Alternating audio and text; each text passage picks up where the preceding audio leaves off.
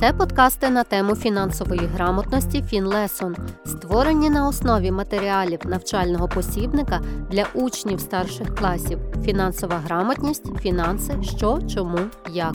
Слухай наші подкасти дорогою до школи і будь завжди готовим до уроку. Ти навчишся розпоряджатися особистими фінансами і побачиш, що навчатися легко та зручно. Фінлесон урок фінансової грамотності у твоїх навушниках. Це Фінлесон подкасти з фінансової грамотності. Вступ до особистих фінансів. Тема третя. Фінансове планування. Ви навчитеся влучно формувати фінансові цілі, дізнаєтесь, навіщо потрібний фінансовий план, і зрозумієте, як людина ухвалює фінансові рішення. Що ж таке фінансові цілі? Цілі, на відміну від мрій, є конкретним бажаним результатом, для досягнення якого людині потрібно щось зробити впродовж чітко визначеного часу. За допомогою цілей людина починає усвідомлювати, як можна перетворити бажане на реальність. Цілі допомагають визначити, чого саме хоче людина досягнути, та спрямувати зусилля в потрібному напрямку. Вони дають змогу зрозуміти, на чому першочергово сконцентрувати ресурси, знання, час, гроші. Мотивують і підштовхують до дії та підвищують впевненість у власних силах, виховують наполегливість. Впродовж життя людина свідомо чи несвідомо ставить перед собою велику кількість цілей. Якщо досягнення цілі вимагає витрат грошей, то її слід вважати фінансовою, а суму грошей потрібну для її досягнення вартістю досягнення цілі. Але таку ціль завжди пов'язують з певними потребами, наприклад, володіти майном, купівля власного житла, автомобіля, вести певний спосіб життя, подорожі чи хобі, забезпечити опіку та догляд за близькими, накопичення грошей для навчання дітей, догляд за дітьми або батьками реалізувати якусь особисту мрію, власний бізнес, створення благодійного фонду, досягнути часткової чи повної фінансової свободи, формування так званої подушки безпеки на випадок непрацездатності або безробіття, ранній вихід на пенсію. Важливий саме спосіб постановки цілей. Зазвичай для формулювання цілі використовують метод SMART, абревіатура від англійської Specific, Measurable, Achievable, Relevant, Time-bound. Критерії, яким повинні відповідати цілі, це конкретність, вимірність, досяжність, доцільність, обмеженість у часі, оцінка поточних надходжень і видатків, оцінка нематеріальних ресурсів. Конкретність чітке пояснення, що саме має бути досягнуто та які дії для цього потрібні. Вимірність визначення, як буде вимірюватися результат, як кількісний, так і якісний, що дозволить оцінювати стан наближення цілі. Досяжність пояснення, за рахунок чого планується досягнути цілі і чи взагалі воно можливе. Доцільність необхідність, важливість та відповідність реальним потребам людини, обмеженість у часі, встановлення конкретного проміжку часу для досягнення цілі. Фінансові цілі можуть бути короткостроковими, наприклад, купити подарунок другу на день народження, та середньо і довгостроковими, які вимагають ретельного плану дій, значних зусиль і витрат наприклад, відкрити власне кафе або накопичити 5 мільйонів гривень до виходу на пенсію. Звичайно, у людини одночасно може бути декілька різних фінансових цілей, що конфліктуватимуть між собою. Наприклад, людина хоче достроково погасити борг перед банком та поїхати у відпустку влітку, але наявних грошей вистачатиме тільки на щось одне. Тому важливо розподіляти фінансові цілі не лише за строками, а й за їх важливістю. Також треба враховувати, що короткострокова ціль може бути кроком до довгострокової, а тому впливати на її досягнення в майбутньому. Для цього потрібно визначити пріоритетність цілей. Можливо, якісь із них лише здаються важливими. Наприклад, купівлю більшої квартири можна відкласти на декілька років. Інші вимагають виконання певних передумов. Наприклад, перш ніж купити новий автомобіль, потрібно розрахуватися за непогашеним кредитом перед банком. Тому необхідно ранжувати фінансові цілі не тільки за строками, а й за їхньою важливістю та впливом на досягнення інших цілей. Так ви не переобтяжите себе нереальними зобов'язаннями та сконцентруєте увагу і зусилля на найважливіших речах. Перш ніж поставити фінансову ціль, потрібно визначити власний фінансовий стан. Для цього скласти перелік активів всього, що є у власності людини або сім'ї, та пасивів того, що людина чи сім'я комусь заборгувала. Складіть таблицю, у якій будуть виписані окремо активи і пасиви, тобто непогашені борги, і суми по них. До активів можна віднести готівкові кошти, кошти на поточному рахунку, заощадження, нерухомість, цінні папери, автомобіль, інше цінне майно. Прописати по кожному пункту суми. До пасивів відносимо борги перед знайомими, заборгованість за кредитами, на придбання житла, на придбання авто, на придбання інших товарів, на будь-які нецільові потреби та за кредитними картками. Різниця між активами та пасивами, так звані чисті активи, демонструватиме фінансовий стан людини чи родини. Якщо вартість активів перевищує вартість пасивів, вона має плюсові чисті активи. А якщо боргів більше, ніж майна, то чисті активи будуть від'ємними. Саме плюсовий додатний розмір чистих активів і характеризує, наскільки фінансово забезпеченою є людина чи родина. Втім, від'ємні чисті активи не є катастрофою, але вимагають розробки свідомого плану щодо зміни фінансової ситуації на краще. Покращити фінансовий стан, тобто перейти до додатніх чистих активів чи збільшити їхній обсяг, можливо і за допомогою зростання активів, зокрема збільшити обсяг заощаджень і шляхом зменшення пасивів, розрахувавшись із боргами. Якщо особа має великі від'ємні чисті активи та не може вчасно розрахуватися за боргами, це загрожує їй банкрутством. Це слово походить з італійської мови та означає дослівно зламану лавку. У середньовічній Італії існував звичай ламати меблі лихварів та торговців, якщо вони розорялися та втрачали всі свої гроші. Традиційно банкрутство пов'язують з неуспішними компаніями. Коли компанія збиткова і не може розрахуватися зі своїми кредиторами, суд може визнати її банкрутом і запровадити спеціальну процедуру продажу майна для погашення боргів. Втім, у деяких країнах, у тому числі в Україні, визнавати банкрутом можна і людину. Наступний критерій постановки цілей оцінка поточних надходжень і видатків. Це потрібно для того, щоб зрозуміти, скільки грошей людина або сім'я, як швидко та на що їх витрачає. Критерій оцінка нематеріальних ресурсів, які допоможуть принести вигоду в майбутньому та стати в нагоді для досягнення фінансових цілей, як от вища освіта, знання іноземних мов. Адже надходження, основа для збільшення активів і зменшення пасивів, залежить від того, яку освіту здобула людина та яку кар'єру обрала. Слід пам'ятати, що завжди існує декілька доріг до будь-якої цілі, і фінансові цілі не є винятком. Це означає, що необхідно не тільки правильно визначити ціль, але й оцінити альтернативні шляхи її досягнення, зокрема з точки зору ризиковості. Відзначимо, що двоє людей в однаковій фінансовій ситуації можуть обрати різні варіанти, як досягнути тієї самої фінансової цілі. На їхні рішення вплинуть такі суб'єктивні чинники, як схильність до ризику, рівень внутрішньої дисципліни та самоконтролю. Наприклад, студент після закінчення вишу ставить ціль власна квартира в Києві. Він влаштовується на роботу і розглядає такі варіанти досягнення цілі: взяти в банку кредит на купівлю квартири на 500 тисяч гривень, але на першій роботі заробіток є трохи більшим за поточні витрати, тому банк може відмовити у кредиті або дати кредит на дуже тривалий строк із великою процентною ставкою. Другий варіант заощаджувати частину заробітку на банківському депозиті для накопичення авансового платежу за квартиру, наприклад, до того часу, поки сума депозиту не дорівнюватиме 30% від вартості квартири. Відповідно, взяти в банку кредит на залишок вартості квартири.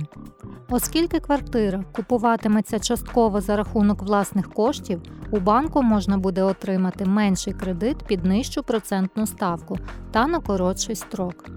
Третій варіант заощаджувати частину заробітку на банківському депозиті для накопичення авансового платежу за квартиру в новозбудованому будинку. Наприклад, до того часу, поки сума депозиту не дорівнюватиме 40% від вартості квартири. Потім купити квартиру в забудовника з оплатою частинами на виплат, або це ще називають у розстрочку без сплати процентів. Студент схиляється до третього варіанту. Щоб збільшити заощадження, він готовий відмовитися від оренди житла та на якийсь час жити спільно з батьками. Він планує стежити за ринком первинної нерухомості та за порадою батьків після обрання новобудови проконсультуватися зі знайомим юристом, як правильно оформити купівлю квартири на виплат. Як ми бачимо, для більшості людей шлях до фінансових цілей є досить тривалим, адже для їхньої реалізації потрібно накопичити значну суму грошей. Процес планування всіх аспектів особистих або сімейних фінансів для досягнення фінансових цілей називають фінансовим плануванням. Його результатом є фінансовий план, що містить перелік дій людини або сім'ї для заробляння та витрачання грошей, користування різноманітними фінансовими послугами тощо. Він деталізує, у який спосіб накопичити гроші, забезпечити зростання чистих активів, убезпечити членів сім'ї в разі непередбачуваних або надзвичайних ситуацій. Фінансовий план є відображенням фінансового майбутнього людини та маршрутним листом до всіх, навіть дуже віддалених у часі фінансових цілей. Недбале ставлення до фінансового планування може поставити під загрозу досягнення цілей, а за особливо несприятливих умов призвести до серйозних фінансових проблем і ускладнення фінансової ситуації.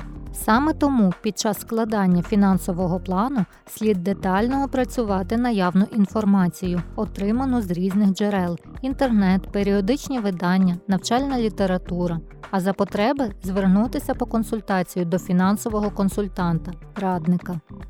Добре продуманий фінансовий план на додаток до чітко сформульованих фінансових цілей має містити декілька важливих складових: це складання бюджету, управління грошовими потоками, фінансування значних подій, управління зовнішніми ризиками, управління заощадженнями та інвестиціями та управління пенсійними накопиченнями, детальніше про кожну складову, складання особистого або сімейного бюджету. Бюджет дає можливість управляти надходженнями, видатками, запозиченнями, заощадженнями та інвестиціями. Складання бюджету є надзвичайно корисним інструментом самоконтролю для обмеження необов'язкових видатків і заощадження коштів на щось насправді потрібне і корисне. Управління грошовими потоками або ж управління ліквідністю.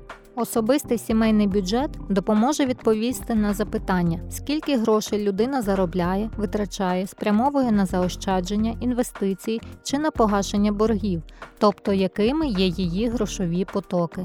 Але бувають ситуації, коли спланувавши місячний бюджет, у якому надходження сім'ї більші за видатки, сім'я не може зробити термінову покупку через брак грошей. Такі ситуації трапляються, наприклад, коли роботодавець затримує виплату зарплати або з підприємцем вчасно не розрахувалися клієнти. Заплановані надходження будуть отримані пізніше, а для фінансування видатків, які потрібно здійснити вже сьогодні, не вистачає готівки або коштів на поточному рахунку. Та й депозит можна буде забрати лише за декілька місяців. Таким ситуаціям має запобігти управління грошовими потоками та наявними або тимчасово вільними коштами. Воно допоможе спрогнозувати, коли знадобляться гроші. Це дасть змогу визначити, скільки саме грошей або інших ліквідних активів треба мати під рукою, а скільки спрямувати в довгострокові заощадження та інвестувати. Управління грошовими потоками також може бути потрібним, коли людина запитує себе, на який строк позичати гроші. Далі фінансування значних подій, великих покупок або інших значних видатків. Усі значні події, наприклад, придбання автомобіля або поїздка на море, є фінансовими цілями, що відрізняються за вартістю та строками досягнення. Для досягнення однієї цілі вдалою буде одна стратегія, наприклад, отримати кредит у банку або взяти автомобіль у фінансовий лізинг. Для другої зовсім інша, наприклад, відкладати частину місячної зарплати впродовж року на банківський депозит для покупки путівки на море наступного літа. Третю можна досягнути за допомогою їх комбінації. Втім, хоч би яка стратегія була обрана, кожне рішення має бути деталізоване в плані дій. Також варто приділити увагу узгодженню різних цілей за важливістю та строками. Наступна складова фінансового плану це управління зовнішніми ризиками. Людське життя повне несподіванок. На маршруті до своїх цілей людина постійно постає перед зовнішніми обставинами, які впливають або можуть вплинути не тільки на фізичне або психологічне здоров'я людини, а й на її фінансовий добробут. Ймовірність настання таких обставин називають ризиком, і людина має знати, як поводитися із ризиками і яку стратегію з управління ними обрати. Деяких ризиків можна уникати, стосовно інших зменшувати їхні можливі наслідки. Наприклад, ризику повної втрати заощаджень можна уникнути, розмістивши депозит не в кредитній спілці, а в банку в межах гарантованої законом суми. Ризик звільнення завжди присутній у найманого працівника, але його негативні наслідки можна зменшити, маючи альтернативні надходження або сформувавши грошову подушку безпеки. Також людина може скористатися страховими послугами, які дають змогу передати частково або цілком можливі ризики іншим особам, страховим компаніям, а точніше компенсувати втрати від їх настання. Під час фінансового планування важливо визначити, які саме активи мають бути застраховані, на яку суму, від яких негативних обставин та скільки це коштуватиме, чи потрібно страхування членів сім'ї від непередбачуваних подій, таких як втрата працездатності, захворювання, нещасні випадки тощо. Далі про складову фінансового плану управління заощадженнями та інвестиціями. Ті сімейні надходження, що не використовуються негайно для фінансування поточних потреб, можуть бути розміщені на строкові депозити чи інвестовані в певні активи з розрахунку, що такі інвестиції забезпечать у майбутньому додатковий дохід. До таких інвестицій насамперед слід віднести придбання цінних паперів або нерухомості.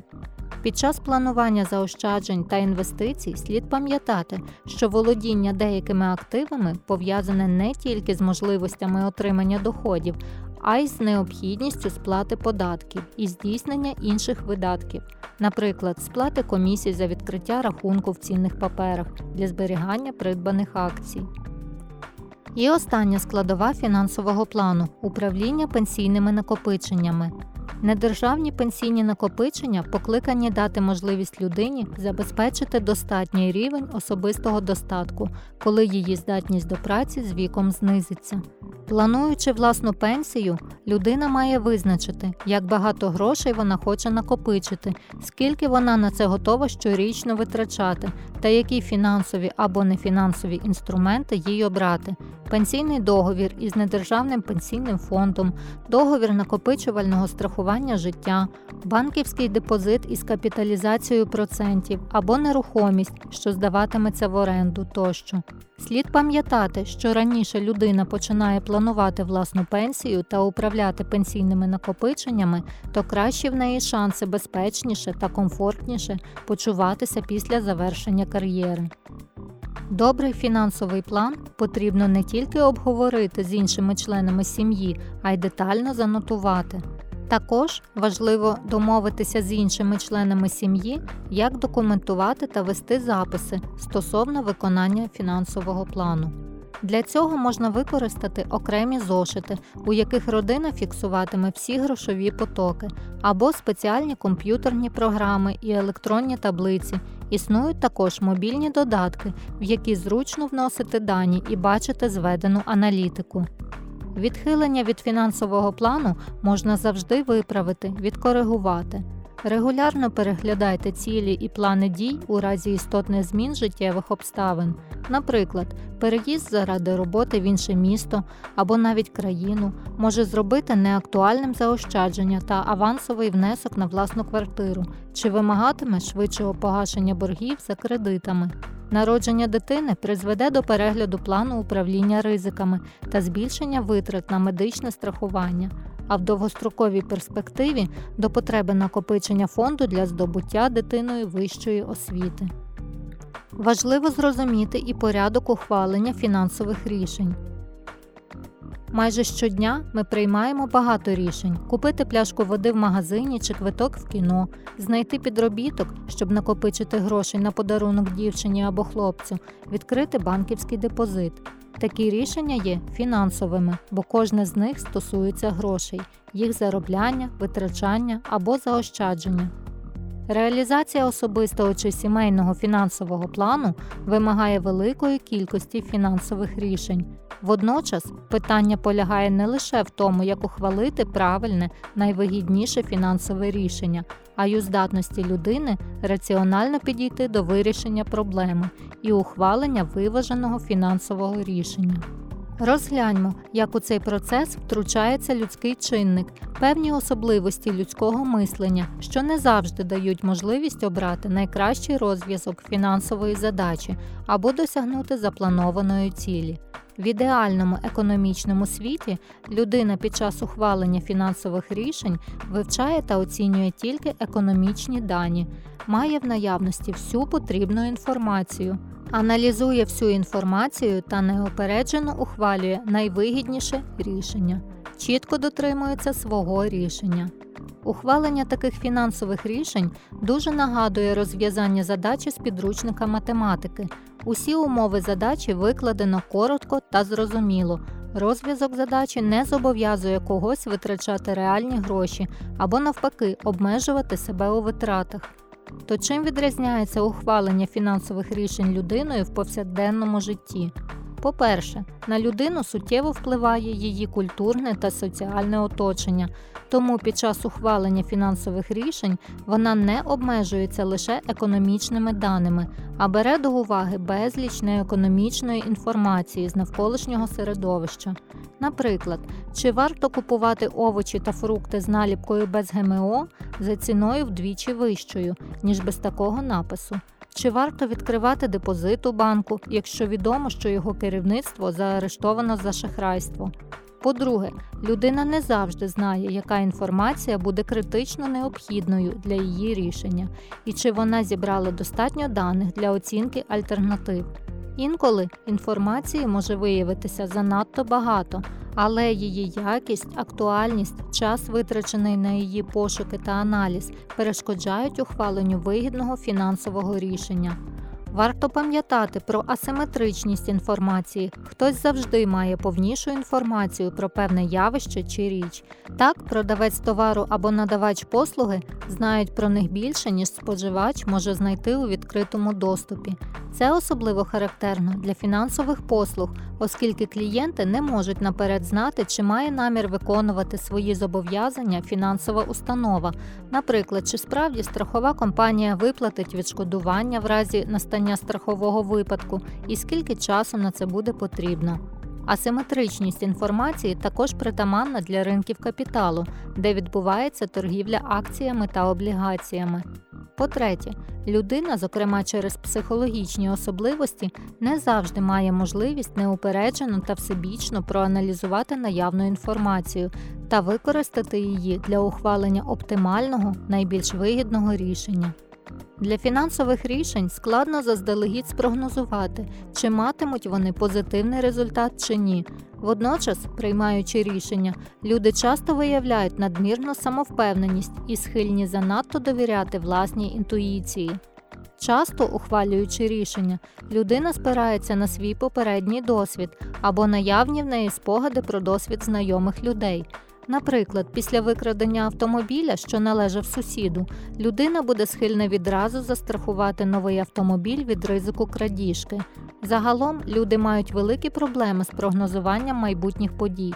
Це стосується і переоцінки вірогідності події, і її недооцінки. По-четверте, чітке дотримання накресленого плану дій вимагає значних зусиль і самоконтролю. Втім, здатність людини до самоконтролю є обмеженою. Особливо це характерно для фінансових рішень, які мають віддалені в часі наслідки, але вимагають регулярних дій. Наприклад, спрямування 5% щомісячних надходжень на пенсійні накопичення, а отже, контролю над своєю поведінкою впродовж тривалого часу. Останні дослідження у сфері психології та біології демонструють, що для людини характерні два способи мислення швидке та повільне. Людина за замовчуванням запрограмована на ухвалення рішень через швидке мислення. Воно нагадує автоматичне реагування на зовнішні подразники. Людський мозок виокремлює один чинник, швидко добирає асоціації та без особливих зусиль знаходить рішення. Це економить час та фізіологічні ресурси, необхідні мозку для виконання конкретного завдання.